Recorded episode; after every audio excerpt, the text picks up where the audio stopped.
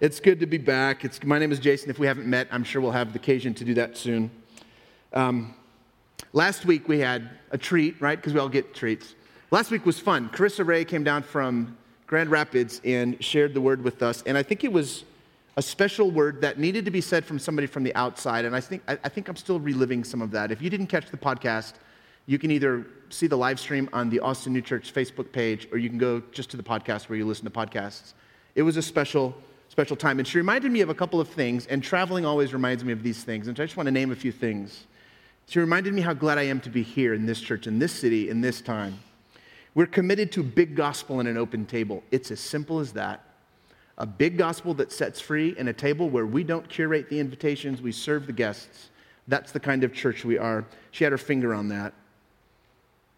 Uh, we are a church that gives itself entirely to the concept of a gospel that sets people free. And if it doesn't set people free, then it wasn't the gospel. Pretty simple math there. We're courageous, I feel like, in this house. We name things, we apologize when we need to, we try our best to listen as hard as we can, and we shoot straight. That's kind of who we are. We're a permission giving community where you don't have to have everything together to be part of what we're up to. In fact, one of the great things about a church like this is that you can roll in sideways, you can come in hot. There's no baseline expectation of what a decent, nice family looks like. You get what I'm talking about. And now, apparently, we're mystics. Thank you, Carissa, who's watching now. We're mystics, which is just another way of saying that resonated with me. I hadn't, hadn't found that word, but I think it resonates with me. Uh, it's just a way of saying that we're committed more to curiosity and wonder and seeking and constantly upgrading our faith than we are to certainty. We're committed to the mystery. So, welcome to Austin New Church. It's true, we're different, and not every town has one of these. So, if Facebook Live can bless someone out there in flyover country, then we're going to do the work that needs to be done so that that can happen. I was hanging with some leaders that are from Arkansas just yesterday and a few from the Carolinas who say, We watch everything you do. Um, and so, a little investment of a little bit of time, and maybe we can be a blessing to someone who's somewhere else. Now, last week, uh, I gave Carissa permission to go wherever the wind blew, and so it wasn't a conversation about Epiphany. Uh, so now I get to reacclimate us to the story of Epiphany. You know my obsession with the church calendar. These words from a couple of weeks ago Epiphany is the season between Advent and Lent where we celebrate the giving and receiving of gifts. It's the arrival of the three kings. I said this, and just as a reminder, it's the time of year when we remember the universal nature of Christ the cosmological logic of love, the all encompassing reality that even priests of foreign faiths can come and say, this is what makes most sense. That's what we celebrate in Epiphany. So between now and Lent, we will be reminded that what starts small eventually takes over. You may remember the story of the ashes on the leaf pile, right? Maybe you don't. I guess that's not funny twice in a row. Dang it. Ah, oh, you don't remember that story when I really lit Buda on fire? Yeah. Never mind. But what starts small grows big. Jackie, your house almost went up in flames. I kid you not. I know that would have really sucked for all of us in our neighborhood. But what we're talking about is that what those things that start small, that tiny shoot of new life coming out of an old stump, to use Isaiah's language, will eventually become a tree large enough for all people of all times. It will be big enough to shelter and cover and protect us all. What began in Israel, in that tiny little insignificant country in the backwaters of empire, will eventually flood the nations with a truth so deep, so universal that faithful followers in all times, and all places, in all cultures and traditions and faith systems will be able to look at the birth of love in the person of Christ and say, that makes the most sense. That's what we celebrate in Epiphany. We get to consider the humanity of God. Now, that's an intentional sentence. It's designed to upend a lot of what we were taught growing up. We get to consider the humanity of God, and if we can hold space for it, oh, if our heart can bear it, we even get to consider the, the divinity of humanity. How else do you make sense of God become flesh in Jesus Christ? It's basic theology. So, we're going to spend the next few weeks looking at the teachings of Jesus primarily through the memory of Matthew. Discipleship will be that conversation, and Sam and I are going to set a little foundation as we move forward. Now, I want to offer this caveat it's not a comprehensive conversation about discipleship. We're seeing things rise in the text that are worth mentioning. So this isn't everything that could be said, but I think what we're going to say today is important as we move forward. But before we move to the lectionary passages in Matthew for Epiphany, there's this little piece in John that sets the table in the book of John. Here's my question for us today What is a disciple? How do disciples act? Also, what, what do disciples see? What do they see in themselves? What do they see in others? What do disciples see in the world? Or can they? Or what can they? And what can't they actually do? These are questions that intrigue me. If you're anxious like me, you might just boil it down to this question, which is really what I want to know What are disciples responsible for? Have you ever carried too much? Have you ever borne up under the weight of a thing too heavy? I wonder. I wonder, what are disciples actually responsible for? And we're going to look at these questions over the next couple weeks as these themes kind of rise through the texts. Now, you might know about me that I believe that the proto disciple par excellence was Mary. All yeses begin with her yes.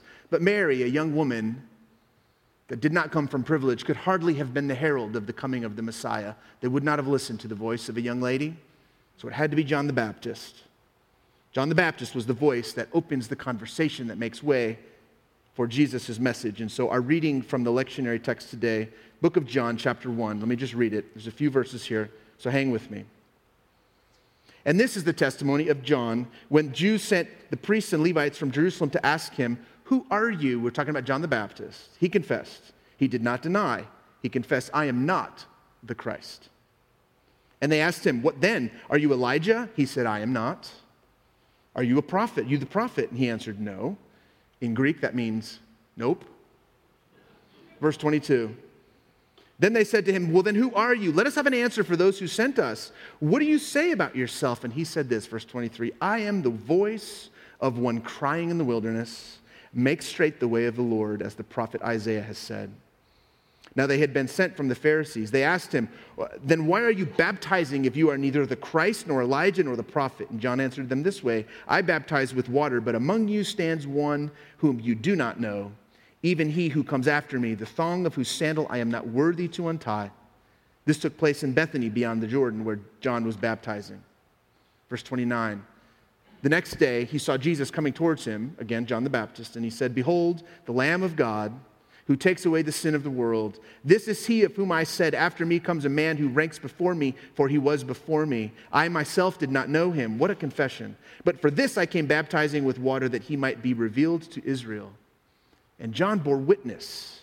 I saw the Spirit descend as a dove from heaven, and it remained on him. And you might see the shadows of the baptism of Christ, which John only gives us in literary detail. He doesn't tell the whole story came from heaven. It remained on him. Verse 33 I myself did not know him, but he who sent me to baptize with water said to me, He on whom you see the Spirit descend and remain, this is he who baptizes with the Holy Spirit. And I have seen and I have borne witness that this is the Son of God. The next day, John, the next day again, John was standing with two of his disciples, and he looked at Jesus as he walked, and he said, Behold the Lamb of God. And the two disciples heard him say this, and they transferred allegiance. They followed Jesus. Jesus turned and saw them following, and he said to them, Why or what do you seek? And then they said to him, Rabbi, which means teacher, where are you staying? And he said to them, Come and see. And they came and saw where he was staying, and they stayed with him that day, for it was about the tenth hour. One of the two who heard John speak and followed him was Andrew, Simon Peter's brother. Now you're starting to begin to see what we know comes next in the text the story of the disciples. Simon Peter's brother, he first found his brother Simon and said to him, We have found the Messiah, which means the Christ. He brought him to Jesus, and Jesus looked at him and said, So you are Simon, the son of John? You shall be called Cephas, which means Peter. So this is the Apostle John, the beloved, telling the story of, the, of John the Baptist. And so you got to do some little work here to keep your Johns straight. But for whatever reason, John brings through that Isaiah reference again. And oh, how I love this language. I am the voice of one crying in the wilderness, make straight the way of the Lord. This is an ancient word formulation designed to quicken the imagination of the audience. And this was what he offered to explain his identity. I am not the answer, but I know where the answer comes from. I am not the sun. I am the moon. I reflect the sun. This is what John offers when pressed by the crowd who demands to know with what authority he baptizes in the Jordan River. And you know the difference, right? Between the source and the reflection of the source. A clarifying conversation is in order. What does it mean to be a disciple? What are we actually saying? This imagery of a literal paving with palm fronds and perhaps the outer cloaks that they wore over the rough and craggy places associated with the desert, this is what John picks up on. John says the Messiah is going to come from a rocky, hard, and difficult place. And there's going to be someone who needs to make a straight way for the real deal, for the main act, as it were. John knew what others did not know, and that the answer was this that the liberation, the breakthrough, the new life, this one who would come and set all captives free, would come from the broken would come from the craggy places, would come from the desolate places. There was no need, you see, from a, for a highway to pave the way from the palace to the masses. This is how leaders lead people, right? That was the expected route. There would be no need for that way to be made smooth, but Jesus would run this pattern backwards, would he not? From the wilderness to the sacred waters of the baptism in the Jordan, where God would declare his acceptance over Jesus as his chosen one. By the way, this baptismal declaration, this child, this is my child in whom I am well pleased, was God's perhaps most profound declaration over his son, but by extension, hang on here, over us all. Or you may not think so. You might look at your life and say, no, no, God's approval of his son is different than God's approval of me. I wonder if we've misplaced these words from Paul about being hidden with Christ in God. All of God's declarations over Christ extend to us. I wonder. Did you know that? Every last one. Now, I know it's not easy to believe, but just know this that when God sees you, God sees himself. The baptism scene may be the only passage in the New Testament that we have where all three embodiments of the divine function in simultaneous time the Father, the Son being baptized, and the Spirit who was uh, making this announcement. And do you know what the subject matter was? When all three members of the Trinity are in one frame at one time, what was the subject matter? It was God's pleasure, it was God's available presence, it was God's joy, it was God's approval, it was the humanity of God. Let that settle in. Now, with this scene of baptism and these words of John, we could go a million directions, but here's what I'm thinking about today. Here's what we're seeing rise from the lectionary as we move forward into Epiphany. What is our role as a people who bear witness to Jesus? What is the job of those people who point to this universal gift of love made present in the man Jesus Christ? Well, as Sam and I were preparing this message this week, two things rose. I'll talk about one and she'll discuss the other. I think discipleship begins with understanding our role.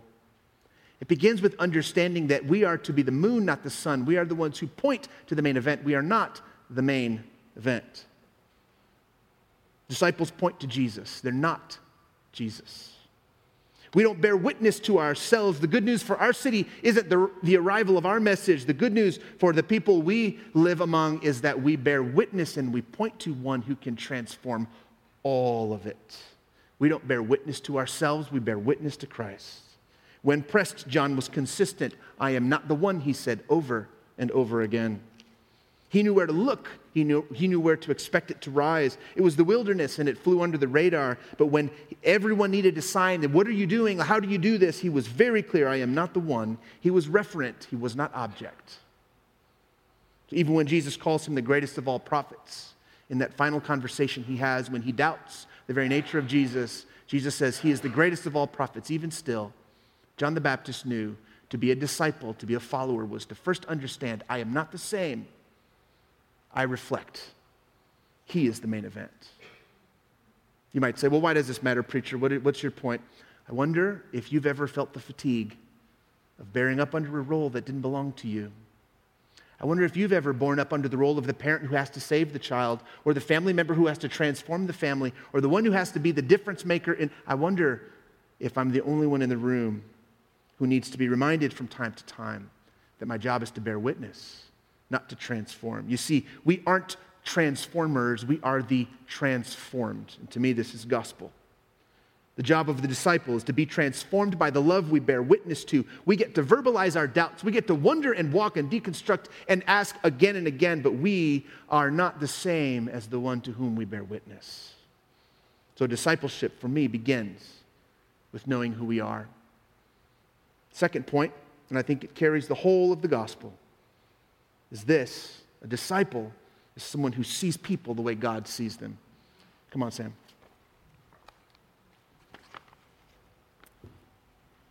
Well, John the Baptist makes it look easy.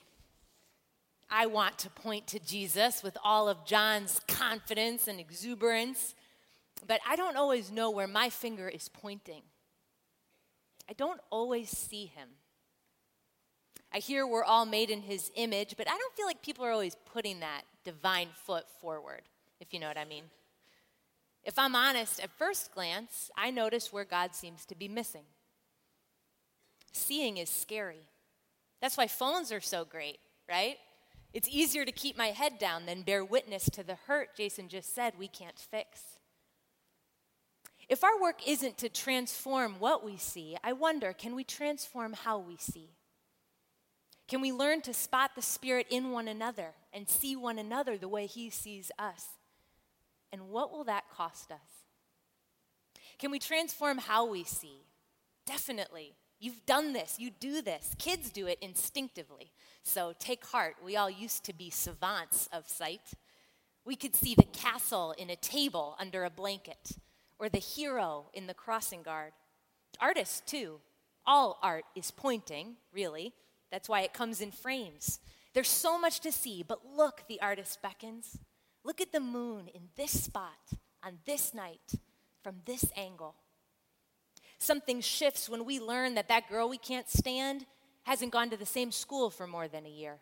More of her comes into view. My little sister's falling in love, and rain looks romantic, bad takeouts exquisite, an hour becomes a minute, and everything is something to giggle at. Nothing looks the same when you're falling in love.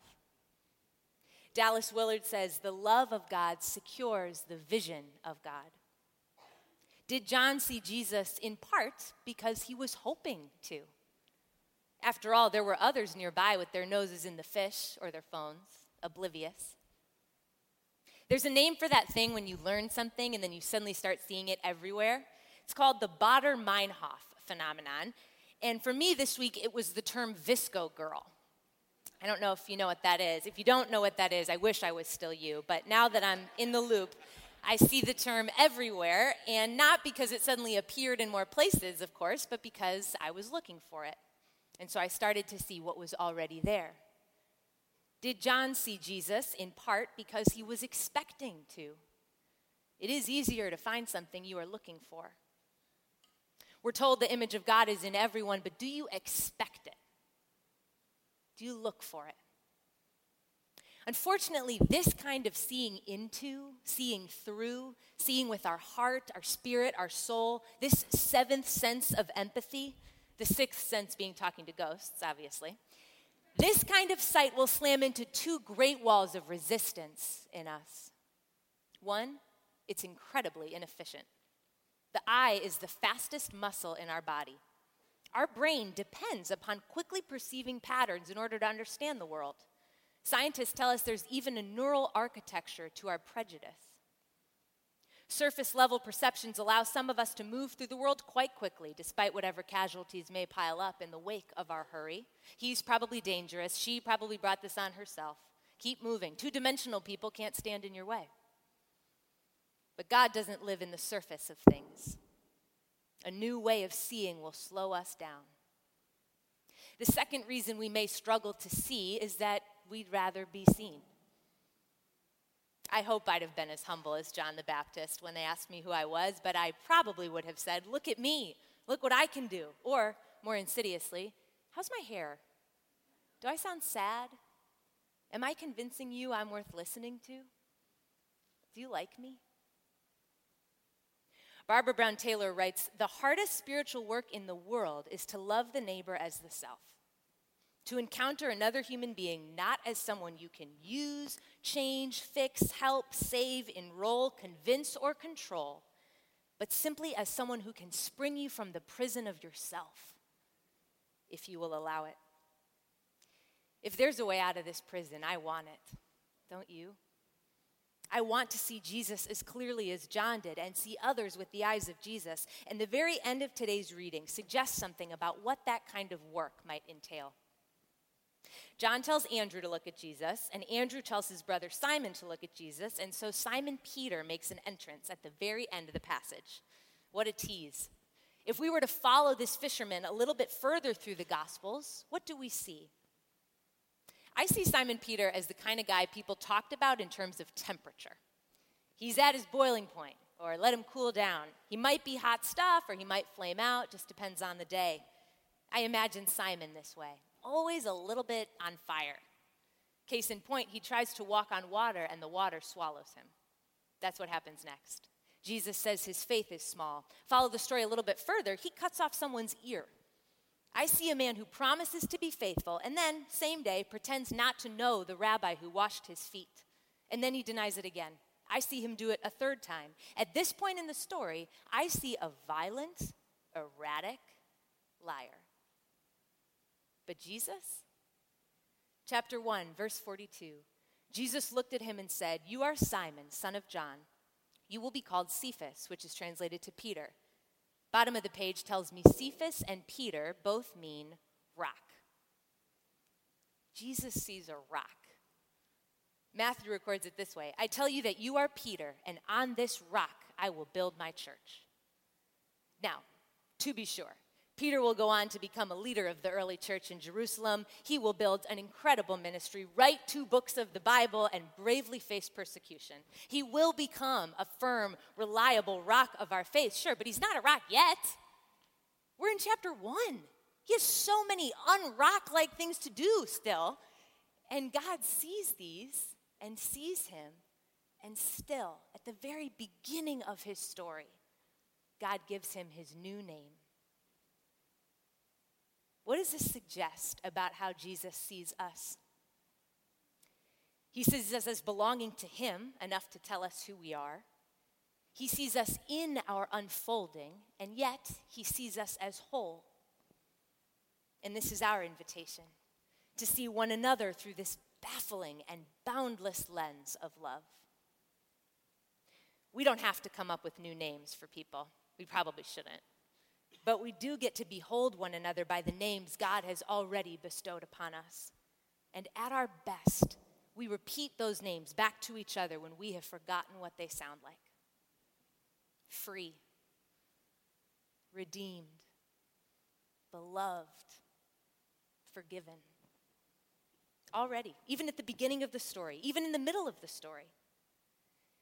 But like so many things, that's a beautiful idea in the air and a heavy one on the ground floor of our lives. It costs us. This fall, my husband and I learned that a dear friend of ours did something terrible. Many in our social circle back in Chicago have deemed it unforgivable.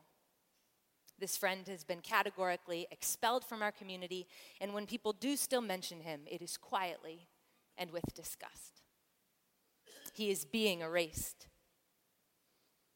Because it's hard to look at him. It's really hard to get old names for him out of my head and my mouth. It's hard not to see this as the end of his story. I cannot muscle myself into this way of seeing on my own. I've tried. We aren't there yet. I cannot unsee the damage he caused, and I don't want to reframe it or spin it or find the silver lining. And I don't think God's asking that. Bear witness to it all. The Spirit beckons. But don't stop looking for me, even here, even in this, even in Him, your fallen friend. Stay with it. Love me enough to look for me, God whispers. Expect to find me in the wreckage. And make some noise if you do.